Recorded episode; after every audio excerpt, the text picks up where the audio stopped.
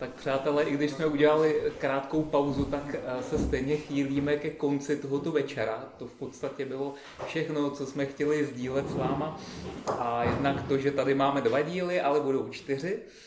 A za sebe teda musím říct, a, a nejenom za sebe, ale za všechny, že každý ten díl je trošku jiný. Ten třetí a čtvrtý díl je zase trošičku jiný.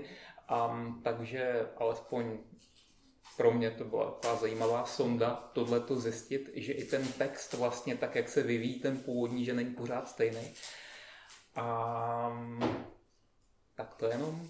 A, no a teď v podstatě my jsme si říkali, že um, se ještě můžeme bavit jakoby tak volně, ať už o té knize, anebo třeba o tom, jestli ve vás vyvstaly nějaké třeba otázky k tomu tématu, ale taky to může být úplně vlastně k jinému tématu. je to asi na nás a nechceme to prodlužovat, spíš jenom dát asi tuhle tu příležitost. Um, je tady. Ale čas máme, takže poprosím.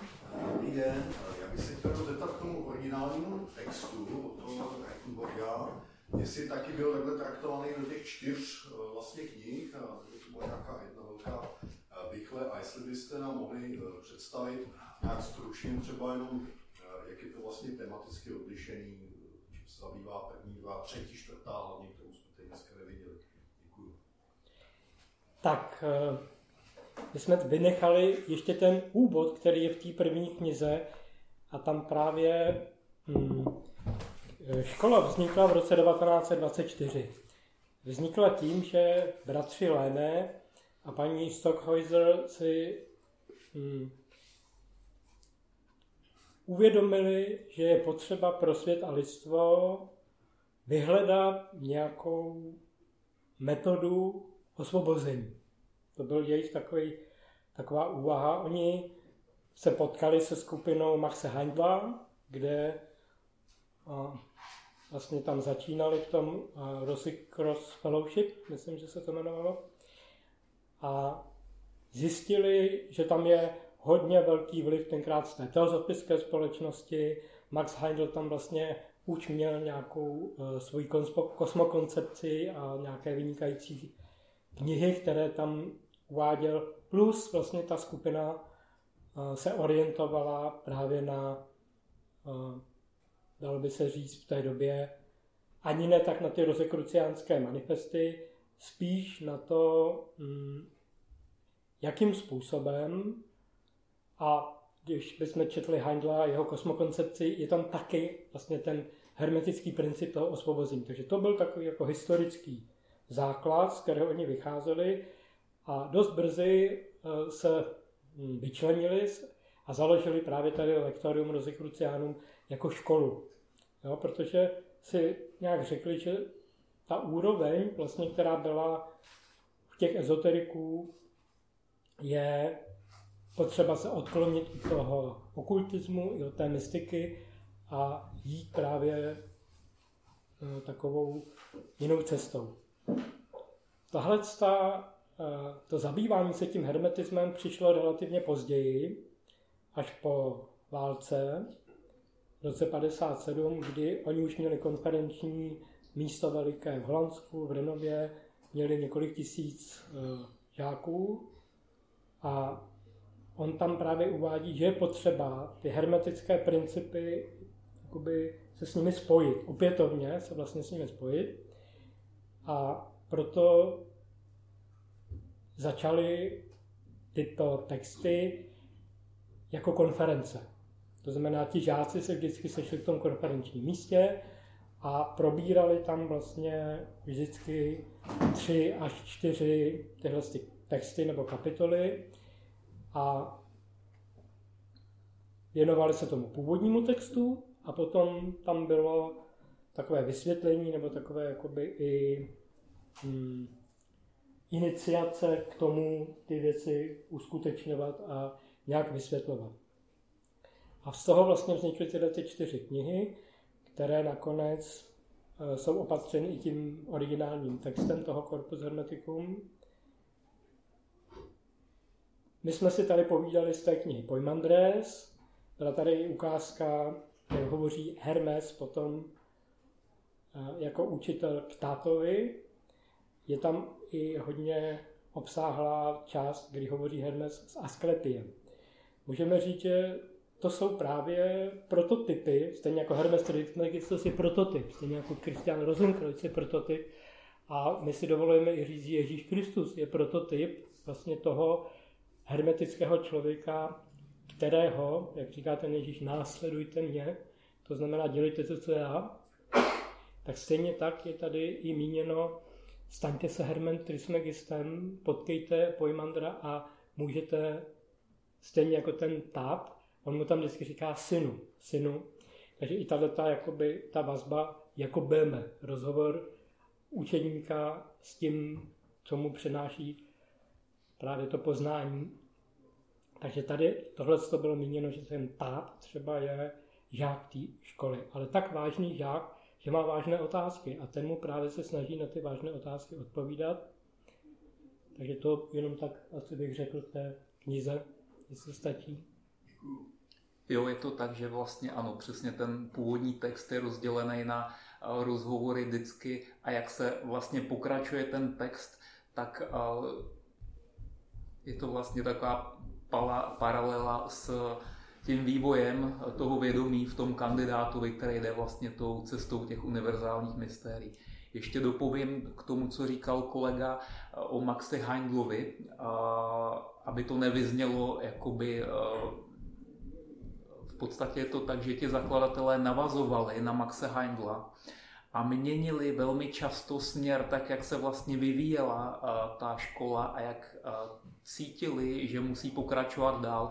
To znamená, že začali vlastně tam, kde Max Heindl skončil a pokračovali pokračovali dál. Stejně jako Rudolf Steiner v jednu dobu vlastně přišel na to, že musí opustit tu teozofickou společnost, protože musí jít dál že musí překročit nějakou hranici, ke které došli a měli vlastně na výběr, jestli tam zůstat na té úrovni, anebo nejít dál, ale jít vlastně ještě úplně někam jinam.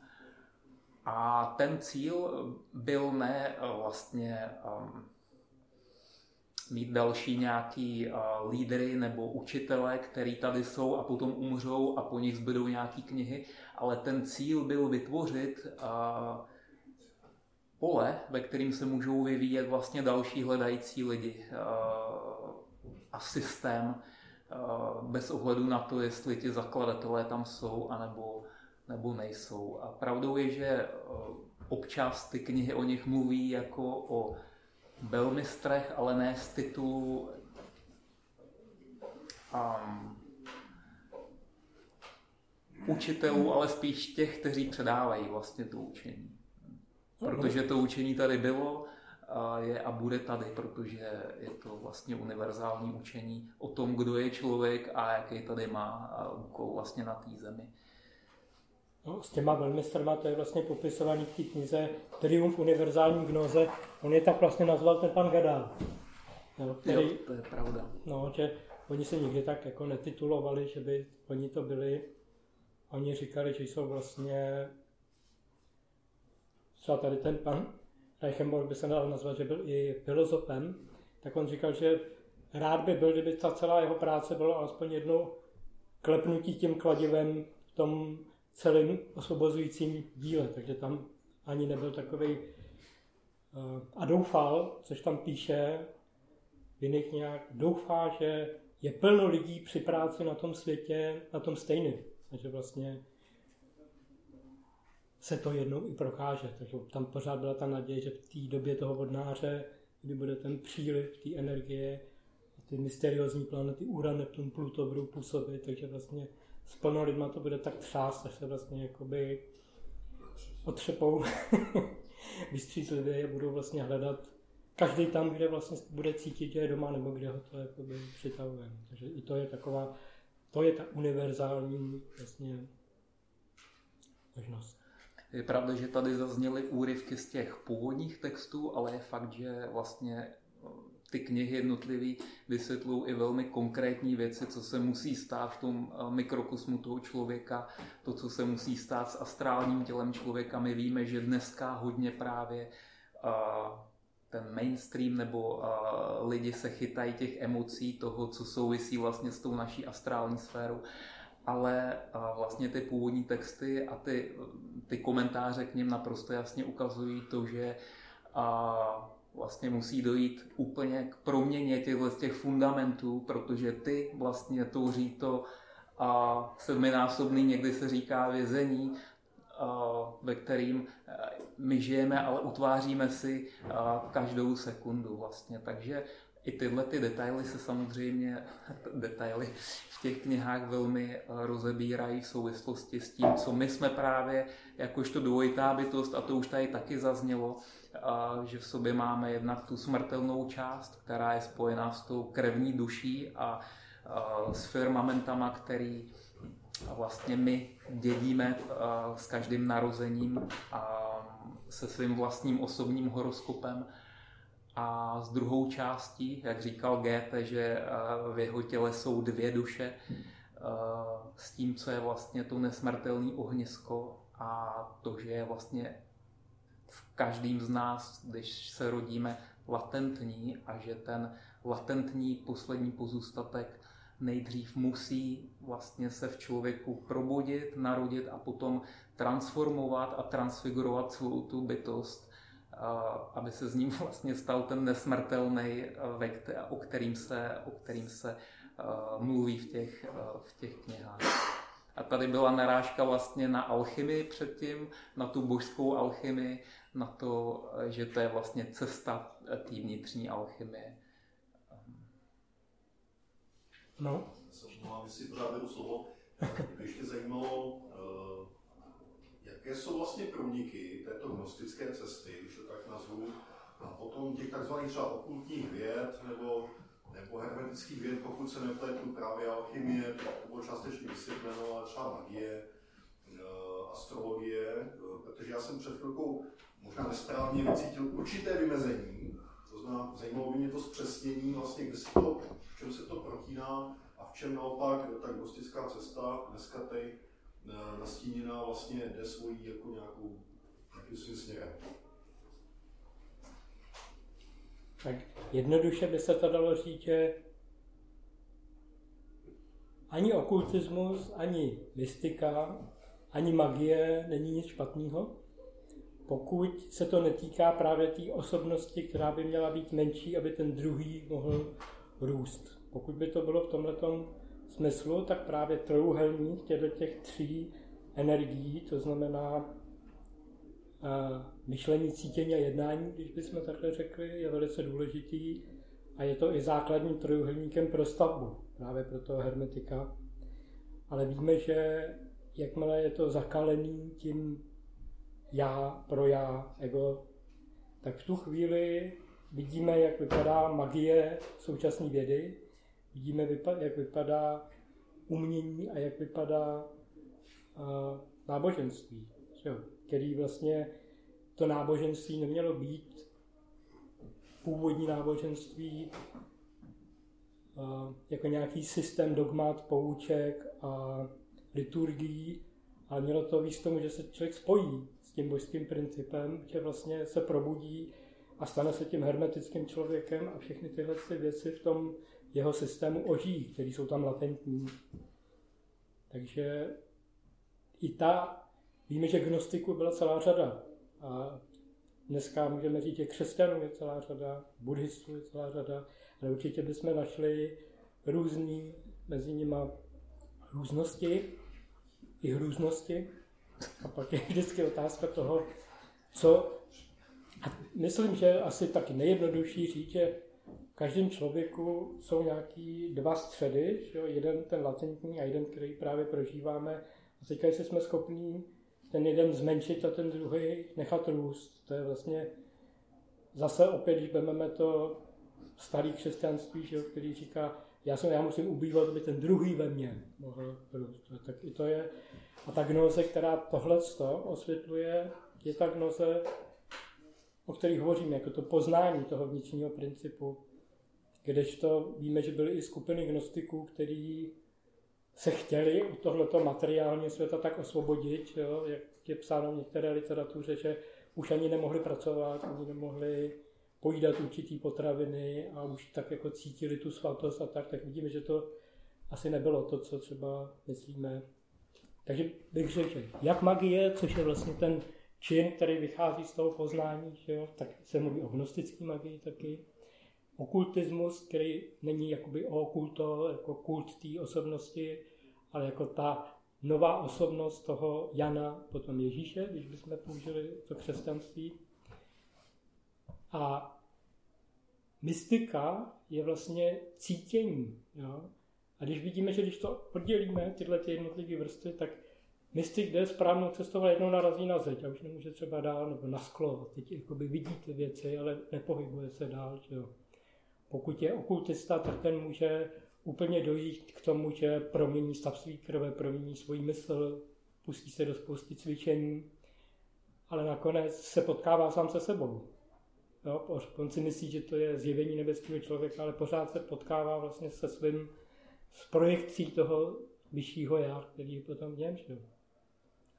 Tak tohle to jsou ty některé nebezpečí na cestě, které taky právě pro ty žáky se tady snažili ti zakladatelé té školy a ti další žáci. A to nejen tak, že by já to vím, ale jsou to zkušenosti, které vlastně na té cestě ten člověk získává a snaží se vlastně dát těm ostatním. Jsem si ještě, jo, pardon.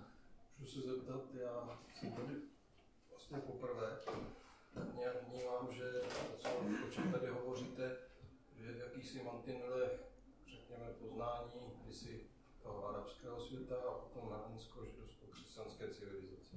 Ale máme tady i jiné civilizační okruhy, jako je třeba azijská, Čína, konfucianismus a tak dále. A máme tady i kultury třeba jihoamerické, šamaní, podobně, což není úplně magie nebo kabala. Jestli tady probíhá i nějaký nebo kontakt s těmito, řekněme, jinými civilizačními okruhy, ale protože jako člověk jako takový si myslím, i, i u nich, i v tom brazilském pralese, i, i tady v České republice, prostě ty lidi jsou stejní svým způsobem a chtějí vlastně v jádru to samé, teda myslím ti dobří. Jestli tady je nějaký, jako, že, že, že prostě se to někde nějak kumuluje nebo násobí, nebo probíhá nějaké soustředění té, té, té síly. Mm-hmm. No, když bych řekl jenom krátce ty zdroje, tak my máme jak knihy, tak byly, stejně jak bylo tohle ve čtyřech knihách popisováno taky, taky Tao, nebo čínská gnoze, která taky je v knize a stejným způsobem se brali ty verše z toho Tao Te Chingu a stejným způsobem tam byl pokus vlastně navázat na tuhle kulturu. Stejným způsobem tam byla i vydána kniha Učení Budhy. Jo, co vlastně v tom kdy vlastně se to potkává, protože to univerzální je, jak říkáte, pořád stejné, ať už je to v pralese, anebo to bude někde v nějaký gotice, anebo dejme tomu dnes vlastně v té moderní společnosti. Jsem si totiž vzpomněl na to docela dobrá otázka, protože alespoň mě teda propojila to, co tady jakoby zaznělo. A já si vždycky vzpomenu na tu legendu o Budhovi, protože ona to úplně nádherně nastěňuje, teda tu první část té otázky.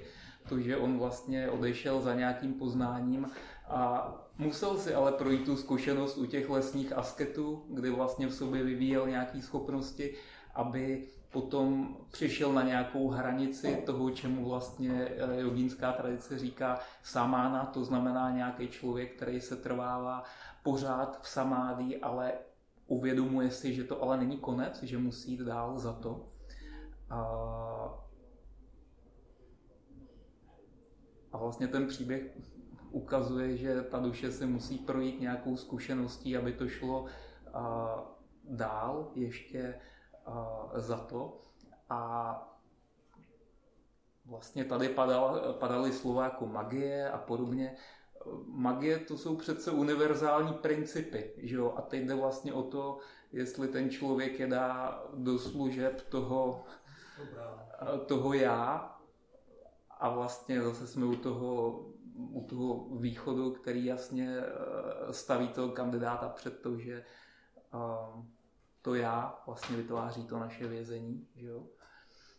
A nebo jestli to rozpozná a vlastně půjde za to. A to eh, jste zase dobře nastínil, že jo, tu humarickou tradicí, kdy a, ta toltécká linie jasně říká, že ten bojovník, to znamená, že ten, ten bojovník, který bojuje o to poznání, musí v sobě rozlišit jednoho dne na té cestě to, že musí projít mezi světem lidí a mezi světem čarodějů.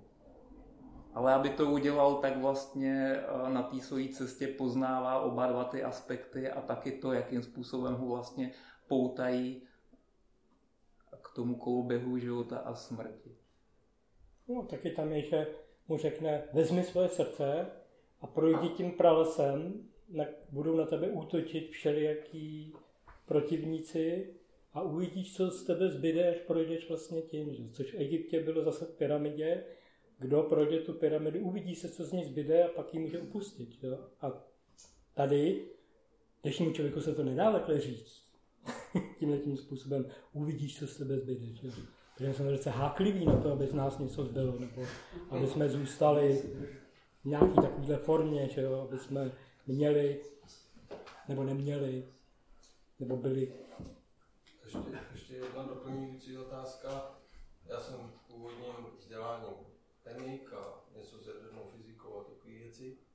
Takže dneska kvantová fyzika a různý nový poznání o tom, že elektron tam a tam prostě najednou bez ohledu na rychlost světla, gravitaci a tak dále. Jsou jiné věci, ale já se třeba osobně domnívám, a možná s tím nikdo nebude souhlasit, jestli by nepomohlo, že si myslím, že látky ovlivňující vědomí, drogy, byla tady o tom zmínka, i ty šamani používají drogy, celý pohanský svět používal drogy a tak dále, ale ne tak, aby se svetovali a prostě byli úplně vyřízení, ale používali je na kontakt, nebo prostě s tím něco mimo to lidsk, lidsk, lidský smysl. A jestli třeba té proměně i pozitivní lidstva by nepomohlo to, že by se drogy využily k tomu, aby se jako otevřelo to vědomí daleko víc, než eh, my jsme v tunelu. Že? Nějak, každý chodí do práce, má nějaké povinnosti. To. Já si třeba osobně myslím, a, že třeba celá generace americká hippies a podobně, to je generace, která měla přístup k LSD, to tam rozdávali po, po vysokých školách a podobně. A z téhle generace ale vyrostly Jobs, Gates, No právě. Prostě tímto, ne, lidi, kteří, ne, ne, lidi, kteří posunuli, co se týká technologie, technologického poznání, posunuli to lidstvo o značný krok dopředu s tím, že kdyby, já si myslím, že kdyby ty drogy nebyly takto přístupné, tak bychom nepřistáli na měsíci.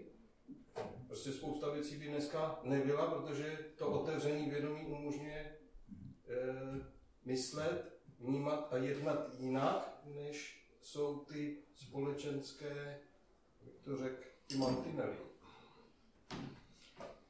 Tak úplně jednoduše ti šamani a dalo by se říct ty vůdci, který právě používali tyto věci, tak můžeme vidět, že i v křesťanství vlastně byla používaná podobná metoda. Byla to, jestli znáte ten příběh o Lazarovi nebo o Janovi, právě z té skupiny toho Ježíše, kdy on vlastně se pohybuje něco jako v klinické smrti, by se dalo říct.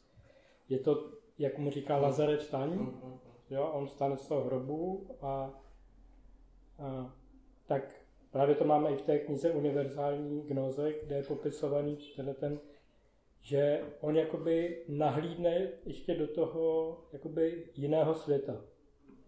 A teďka bychom mohli jít k tomu, že my tady hovoříme o dvou přírodních řádech, hovoříme tady o astrálním světě, tady bylo řečeno, hovoříme tady i o světě, eh, který jakoby,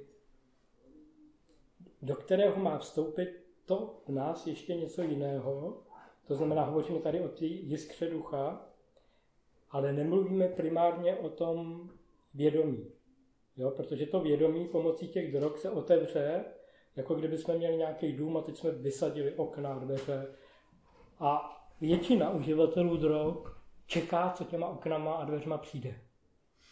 Chvilku tam přijde zábava, chvilku tam přijde poučení. Někdo uvidí vlastně celý ten svět ve všech souvislostech, uvidí energie, které tam probíhají, ale pak se zase vrací zpátky do toho svého a je otázka, jestli se zavřely všechny okna a všechny dveře a jestli to má pod kontrolou. Ty šamani, kteří vedli ty svý adepty do toho, do toho zážitku, to pod kontrolou měli a prováděli pr- přesnou dobu, možná se vyznali i v té astrologii a viděli, který působí nějakých planet a kdy můžou si takové věci dovolit, ale potom, když se vlastně rozdávají ty drogy a většina lidí se pak stane závislí proto, protože otevřeli dveře nebo ty zábrany do toho jiného světa, právě my tomu říkáme, že to je svět určitých projekcí, tužeb, určitý... My jako lidi, když společně budeme nad něčím přemýšlet, tak vytvoříme nějakou energii. No, I z té kvantové fyziky je tak, že pozorovatel začíná ovlivňovat, jak ta hmota se bude. Čím je víc pozorovatelů, čím je vlastně větší skupina, která se tím tím zaměřuje, vytvoří určitý takový chuchvalec energetický, který ovšem zase vyžaduje od těch, co vytvořili nějakou potravu. Je to asi jako ta pohádka o tom Kuba Kubikula a ta strašně barbucha, že? vytvořili tu. A ta pak za nima chodila a říkala, hele, když už jste mě vytvořili, vy mě jíst, jako, postavíte se o mě, nenechávejte mě tady, že jo. Takže vlastně oni potom, tak v tomhle pohádce by se dalo říct, je krásně ukázaný, co se vlastně stane, pokud tam ty věci nejsou používané vědomně. To znamená, ten, který by vedl, by musel mít asi to vědomí, aby to takhle ukázal. Jsou různé cesty, východní a západní. Ve východní cestě si ještě mohou dovolit pracovat s tím vědomím. Ale my, protože máme digitální vědomí, a to digit od toho, že digit je prst, který ukazuje na ty věci, to je sklenice, to je stůl, to je Bůh, to jsem já. Tak jakmile máme ten digitální vzorec, tak my nejsme schopni začít s tím vědomím. Protože nám se to vědomí digitálně rozšíří, což je vlastně možná ukázka tady toho, jak jste říkal, Apple a Microsoftu, že, že zatím vlastně stojí, i když oni to nevymysleli, Job možná, Jobs. Tak tohle bychom právě mohli říct, že proto oni tenkrát v té ezoterické skupině řekli ne, my nebudeme používat ani holotropní dýchání, ani drogy, ani žádný ten, ten způsob, jak vlastně přejít do tohohle z toho takzvaného nadsmyslového toho, že jo. O tom popisuje třeba Meiring, dobře, jako spisovatel tyhle věci, kambedy, jašiš, hašiš a jasně zřivost, že tak. Takže pro tuhle to bychom řekli ne, jo, tady je spíš otázka té střízlivosti a sebepoznání, by první věc. Poznat vlastně, co vlastně my jsme zač a jestli vidíme, že jsme ten mikrokosmos, nebo vidíme, že jsme ještě ta dvojí bytost, a tady kolega řekl moc pěkně o detailech na začátku. A právě to ďábelský, nebo to dvoupólový, diabolo, to je vlastně dvoupólovost, jo, se skrývá v detailech.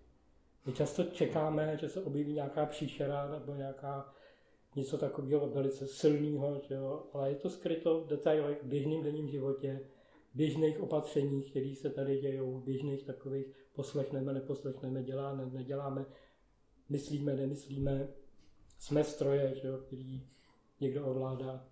To všechno je na nás, aby jsme to nějak procítili a na to reagovali. Hmm. K tomu jenom trošku názor ano? takový, možná tím trošku zareaguju i na to, co právě tady vyslovil pán, když pozornil, jak ehm, se třeba vyvinula civilizace směrem k výpočetní technice.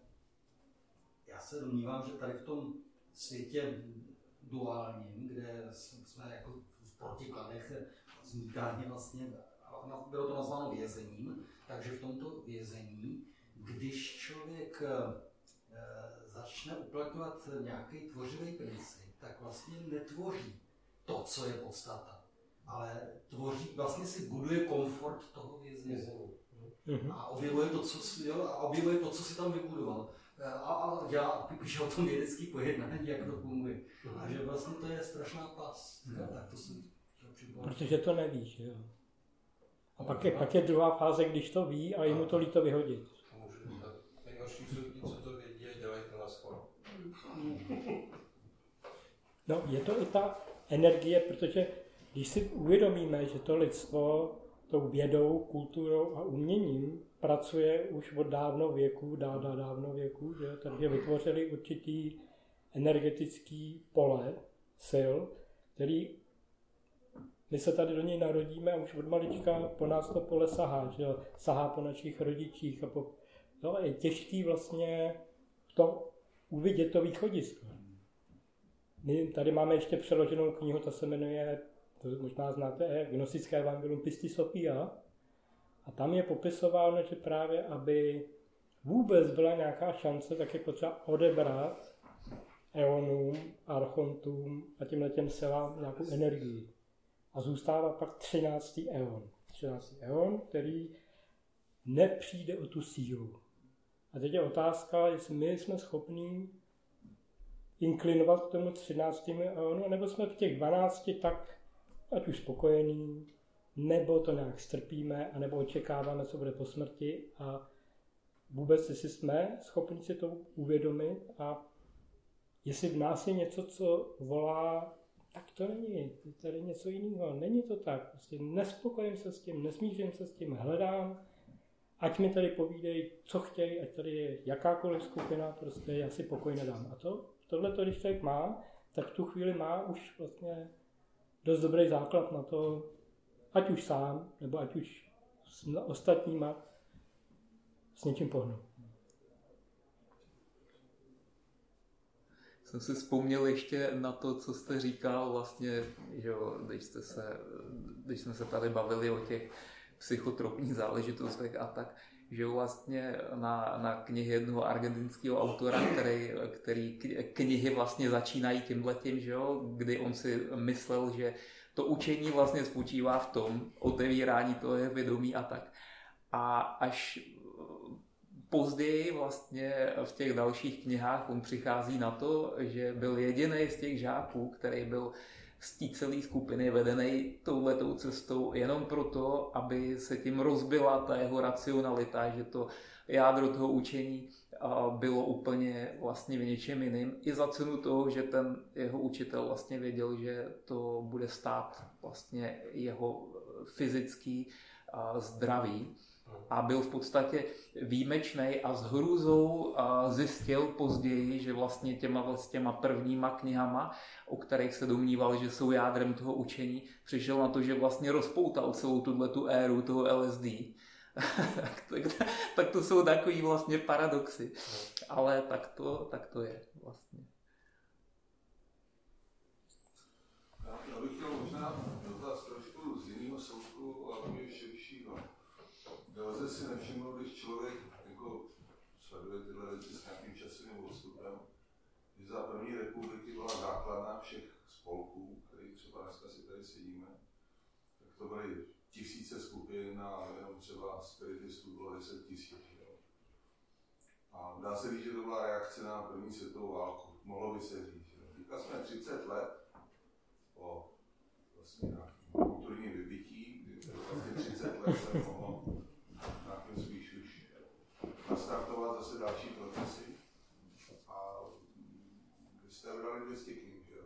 On se to prodal, jo? Ale, ale ta základ je fuč. Jako ty, ty, ty, ty, ty, ty první republiky posledná zároveň vycházelo ve velikých subskripcích. Ty věci byly, měly daleko širší odezvu, prostý lid, švadleny, ty kloboučnice si kupovali spisy Dávida Tákura a přemýšleli o věcech, které dneska nejsou. To. To se jako stalo s tím celkově, jako, že není možný, vlastně dobře, tak ta škola nějak funguje, ale největší problém je, jak oslovit někoho, kdo hledá. To znamená, jakým způsobem vlastně oslovit dneska lidi, kteří by tyhle věci zajímaly. A mám pocit, že za ty první republiky jako by to nějak našli, ale teďka jako by se to nějak nedařilo. Jenom tak, jako, mhm, když se bavíme celkově o tom, když já tomu říkám, tomu tématu jedině a titíž, když člověk prochází různý skupiny, tak jedině v zásadě a titíž. No je fakt, že to byla jiná doba, která už začínala uh, někdy v tom,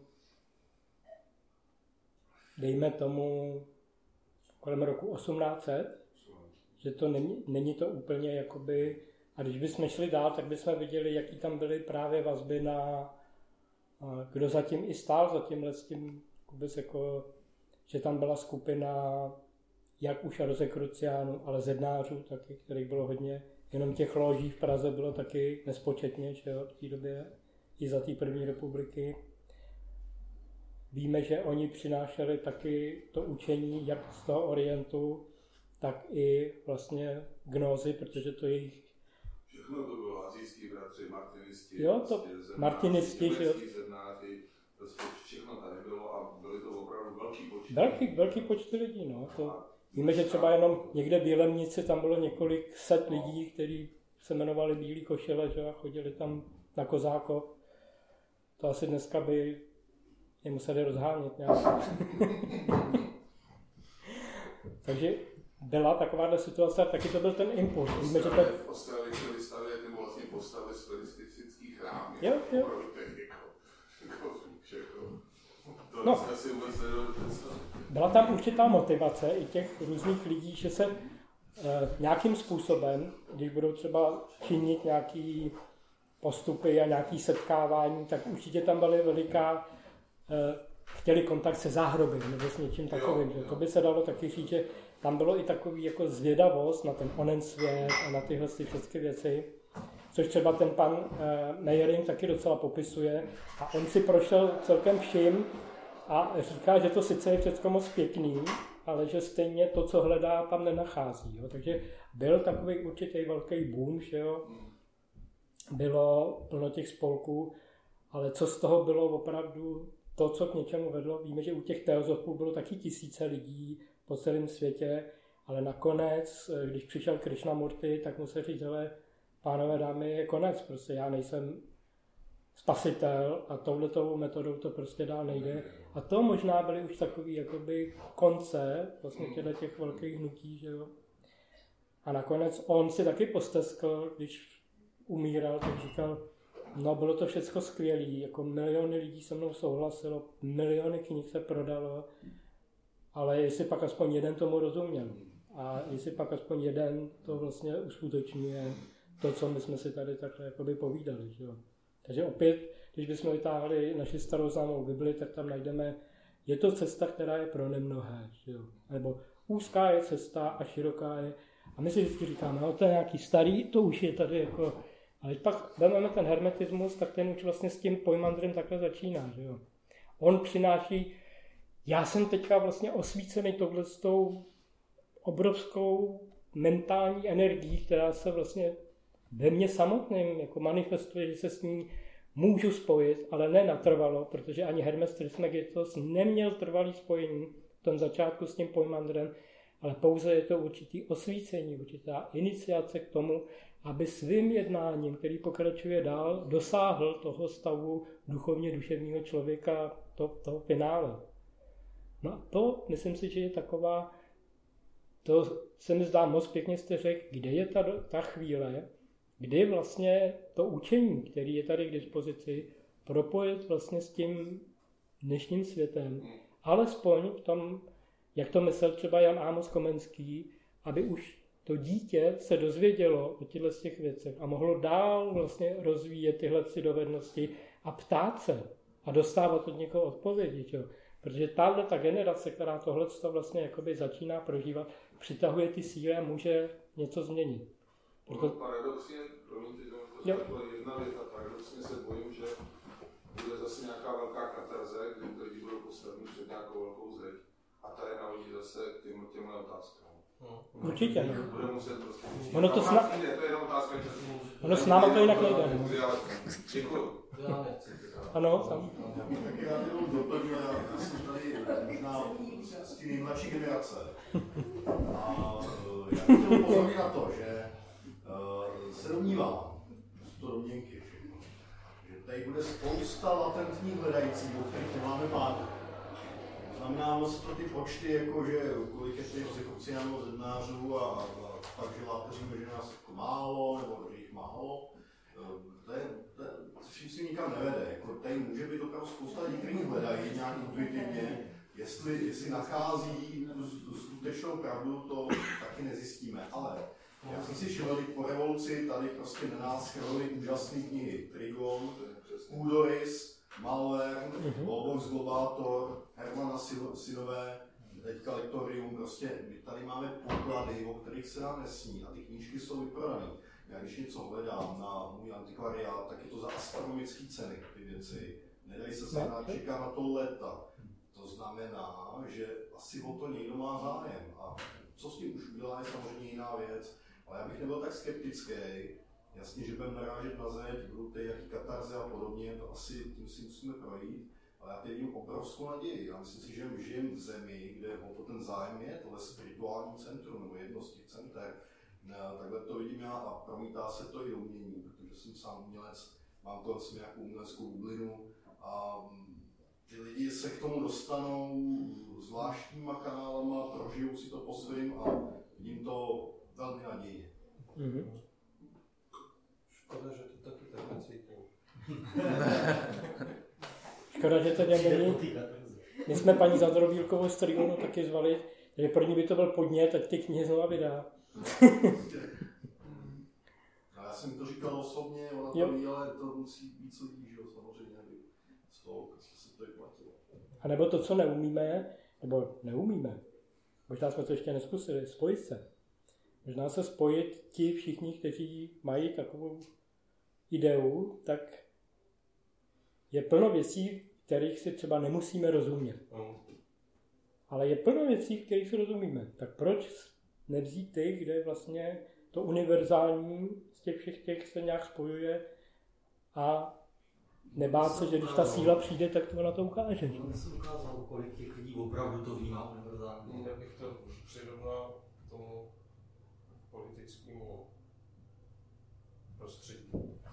Tam statistici říkají, že se spojí, když se začnou spojovat, Jak jim to jde? jak jim to nejde. Protože začíná ego, začíná vlastní prospěch a tak dále. Hm? Čas se nám naplňuje, tady máme, myslím, do devíti. Aha, Eh, aha, už je devět, jo. Tak no, za deset minut. Já v každém případě děkuji. Jo, tamhle ještě dáme Tamhle slovo ještě. rychle. Jak říkal kolega 10 tisíc těch spiritistů, co vím, tak ty počty byly půl milionu spiritistů po první světové válce, že jo. Ten barák v Ostravě v dostavili a přispěl na něho přece prezident Masaryk tenkrát. jo. A jako si představte, že by dneska prostě někdo z těch kandidátů prostě řekl, že přispěje na nějaký prostě dům, aby český duch se rozvíjel prostě, protože byly nějaké ty průzkumy, že nejčastěji se vyvolával třeba Komenský, že jo, Hus a Anička. Jo, kdo, kdo by to dneska chtěl, aby poměl lidí si tady, protože to český televize prostě vyvolávalo Aničku. A další věc je, k těm dotazům, vy jste říkal, že eh, ten člověk by se měl umenšit, aby mohl ten druhý růst. To mě zajímá z hlediska té vaší teorie, kdo je to ten druhý. To je první věc, já mám několik dotazů. Druhá věc je ten Max Heindel. On má tu teorii, že v poselství hvězd, že se vyvíjí ten kosmos i ten člověk v souladu s těmi jednotlivými znameními zvěrokruhu až do nějaké ty fáze. A vy jste říkali, že v nějaké fáze oni to opustili, aby navazali dál. Tak mě zajímá, v té fázi jako opouštění toho Heindla, kde je ten konec jeho evoluce a kde, kde nastává ta další evoluce. No, to mě zajímá, to je z toho vašeho pohledu. Pak mě zajímá, kdy zemřel ten, ten, na co zemřel bratr toho Rickenborga, co napsal tuhle knihu, protože on zemřel někdy v roce 38 docela mladý. Taky byl spoluzakladatel, ne, podle mě toho Mhm, směru. Ano, Jo, ano. on byl v podstatě ten hlavní a v tu dobu, když, když umíral, on byl ten motor. Mě zajímá, proč zemřel, takže to je další věc. No, že mohla jako rozdělit trošku ty dotazy. to je skoro na nějakou písemnou odpověď. No asi jo. No. Potom mě zajímá na další stranu, že jako, jak vlastně teda hodnotíte tu opilost? Podle mě jako opilost ve smyslu vášní duše. Jo, já vás nechám úplně pak vám Možná bychom to rozdělili na nějaký sekce. No, přesně, já jsem ti říkal. Tak která byla ta první? První byl ten Max Heidel, nebo zajímá, pojďme začít do toho Heindla, to už takový jako rozumný, evoluční. Kde končí ten Heindl teda podle vás? A čím může jako přispět to navázání z hlediska tady té egyptské gnoze? Jako kam dál ještě? Možná zač, jakoby taková reflexe z toho, co tady jakoby uh, vyznělo i s tím Heindlem, že jo, uh, a hodně i v těchto knihách se mluví o dvou um, to bude znít divně, ale o dvou zvěrokruzích. O tom jednom, který pomáhá té přírodní duši k tomu uvědomění a o tom druhým, o tom jiném aspektu těch planet, proto se mluví o těch mysteriózních planet, který pomáhá vývoji toho latentního principu, toho mikrokosmického srdce. A myslím si, že ta hranice nespočívá v nějakým konkrétním bodě, který je třeba napsaný v nějaký knize, že ten konkrétní bod je mikrokosmická zkušenost každého člověka, který poznává, že vlastně drží všechny nástroje v ruce k tomu, aby mohl vlastně opouštět sama sebe skrz to poznání, že už došel na nějakou hranici, kdy vidí, že už to dál vlastně nejde touhletou cestou, ale nejdřív tam musel dojít, že jo? On vlastně si to nemohl říct na začátku, nejdřív musel skrz spoustu těch inkarnací dojít skrz ten planetární vývoj vlastně k této zkušenosti, kterou Bible popisuje jako zkušenost efeský, efeskýho, což je stav vědomí, kdy vlastně a tenhle ten zvěrokruh slouží právě k tomu vývoji toho já a té osobnosti, aby jednou vlastně mohla přijít na tuhle tu hranici a uvědomit si, že ten vývoj ale pokračuje ještě, ještě dál a jinak. Um, tak to jenom asi... Ta hypotéza o tom jinak je teda jaká? To, to jsou ty dva přírodní řády, asi jsme mohli nazvat. Ale ještě já bych k tomu Heidlovi řekl, mě tam Rozikruciánská kosmokoncepce je taková kniha, kterou možná znáte. On tam docela popisuje ty struktury, které vlastně určitě bychom neřekli, že je to popsané špatně nebo nedostatečně, nebo že je potřeba to překonat. Jo? On tam vlastně popisuje, jak jsme se tady bavili o těch archontech, eonech a o těch dekánech až po ty nejvyšší vládce té Pistisopy je to právě popisovaný jako určitý uzavřený systém těch 12 zvěrokruhů, který urč, funguje právě určitý dvoupólový systém. A Mažlan to tam právě vypráví o různým typu člověka, který se proměňoval. A můžeme si říct, že byl takový člověk, který eh, naprosto vědomě žil těch Teďka Steiner to taky nazývá duchovní světy. A v těch duchovních světech on dokázal mentálně se tak pohybovat, že tam tvořil, že vlastně vznikala tam taková určitá uh, tvořivá práce a on samozřejmě uh, chtěl udržet ty výtvory a chtěl být s nima co nejdelší dobu. To znamená, že vždycky tu část vyklesal do té hmoty, protože on tam taky popisuje nejen to, jak celý ty systémy padají, sluneční systém a tak, jako se ponořuje do toho zhmotnění a do toho odhmotnění, ale popisoval tam i člověka, jaká je jeho reinkarnace té kosmokoncepci. A během reinkarnace toho člověka, v té době, která byla před tou, která je ta naše, tam byla e, možnost vědomě pobývat vlastně v obou těch světech co člověk udělal, nebo ten tehdejší člověk, nebo my jako člověk, který tam tenkrát určitě taky byl, přišel brzo na to, že když tady projde tou hmotnou částí a co nejméně zatíží karmu, co nejlíp se bude chovat a co nejkratší dobu tady vlastně tak jako projde bez ztráty desítky, se říct, nebo bez nějakého takového černého puntíku, tím bude moct být zase zpátky vlastně v těch oblastech toho duchovního, neboli by se dalo říct odpočinkového, ve kterém on měl se dále vyvíjet. Tak bylo nutné, on to tam popisuje pár větama, já to říkám strašně dlouho, protože nejsem jako Max Heindel, který by to tak trefně vyjádřil. A on, nebo bylo rozhodnuto, aby ten člověk pocítil úder té hmoty. To znamená, aby byl zbaven té praspomínky z těch minulých životů, aby byl zbavený vlastně toho možnosti rozvíjet se vlastně v tom pseudoduchovním, protože to nebylo, že by on byl jako duše spojená s duchem, ale v tom takzvaném duchovním prostoru, který má sloužit k setkávání s Bohem a ne, že si tam udělá jakoby svou živnost, tak to právě bylo narušené. To znamená, dneska máme člověka, který si nepamatuje a schválně si to nepamatuje. Zažívá drsnou realitu, protože musí na to tak reagovat, aby se mohl vůbec vyvíjet, protože ten stav byl, jak popisuje Max Handel, nevhodný k tomu, aby dál pokračoval ten vývoj. Proto museli ty kosmický kreatoři, tam popisuje, že, zasáhnout, aby to to změnili.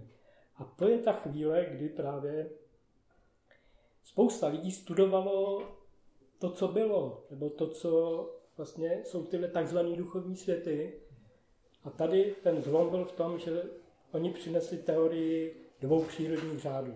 Je božská příroda, kde není vznik, rozkvět, zánik, a ta naše běžná příroda, ve které je vznik, rozkvět, zánik. No a kdybychom to dopracovali až vlastně do kvantové fyziky nebo vůbec do teorie vlastně toho atomu a toho jádra, hmm. což vlastně taky v některých knihách máme, tak je tam zjištění, že všechno tady funguje v těch obou přírodách podobně, akorát, že tady je luciferský atom, nebo luciferský atom, ve kterém je odraz té původní energie, čili se neustále vlastně vyčerpává, neustále je, se rozpadá i ta nejmenší částečka hmoty, i ten elektron, který se původně považoval za věčný, není věčný, že jo? Kdežto existuje výměna, když vlastně jakoby vyjde z toho ten, ta energie toho reziduální energie, která tam je a vstoupí do toho Kristova energie, která vlastně je věčná, tak začíná ta klasická proměna vody ve víno. Kdo se zrodí z vody a ducha a začíná transfigurace, transmutace kovů a alchymie. A to je ten bod, který právě se snažili tady ti zakladatelé školy přinést. Ale samozřejmě to přináší pro ty, kteří už jsou zralí na hutnou stravu hmm. a ne na mléko, ve kterém se teprve všechno v nějaký mlze začíná vyjevovat tak to je i taková jako konkrétní práce. Proto ta škola začíná nějakým přípravným stádiem a pokračuje, pokračuje dál. Tak to jenom krátce k tomu dostanu, ale myslím, že ta doba už teďka... Doba už nazrála. Na ty další otázky, jestli to nenecháme na příště, protože budou ještě další dvě. Jak jsem teda ten bratr No, to, já to sám někdo na, na co zemřel? Já teda to nevím. No, možná, možná bych jenom tady k tomu krátce řekla, protože právě to souvisí s, tou, s tím plánem, nebo jak, jak vlastně bude pokračovat jakoby to dílo. A protože v podstatě nějaká jako určitá vibrace dosáhla určitý kvality, bylo rozhodnuto, že on vytvoří vlastně v tom té oblasti, eh, která je jakoby za tím naším světem vlastně místo, které eh, bude proto, aby eh, vlastně tam přicházely ty entity nebo duše, které vlastně se tam mají vyvíjet dál, takže to byl jeho úkol. To byl jeho úkol, takhle to bylo rozhodnuto. Jo, takže... Zemřel teda na nemoc? Nebo... Ale zemřel na nemoc nakonec. Jako, nemoc, jo, jo, jo. Už mi to připomíná to velké bílé bratrstvo, jo, tady to učení. Dobře, potom ještě ale pojďme rychle. Té opilosti. Proč je ta opilost teda vnímána negativně, když na druhou stranu citujete Paracelza, který byl v podstatě většině opilý, jo? A více, že asi 10 schůzů prostě kvůli tomu od něho odešlo a házel po nich mečem vždycky, když byl opilý. A jako že se to s ním často řešilo, jo? že ta opilost byla u Tak hele, my víme, jakož už odchází někteří lidé, tak můžeme jenom krátce říct, ta opilost není míněná, že se někdo napije alkoholu a zatemní se mu ty smysly, nebo rozšíří se mu ty smysly podle toho, jak on to sám považuje, ale ta opilost byla míněna tak, že ten člověk je ohnutý a můžeme si říct, že třeba v těch eh, spisech, které se týkají eh, apokryfní evangelia, starý gnostický evangelia, tak se hovoří o tom, udržme toho člověka ohnutýho k zemi. Ale přichází tam právě ta moudrost, která ho začíná narovnávat.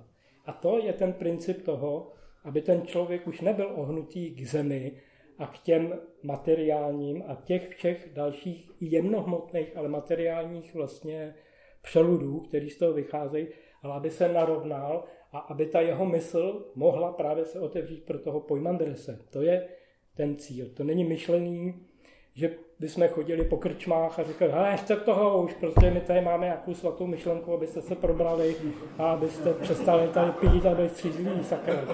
Jo, takže i tohle je potřeba si představit, že to všechno má ty vyšší dimenze.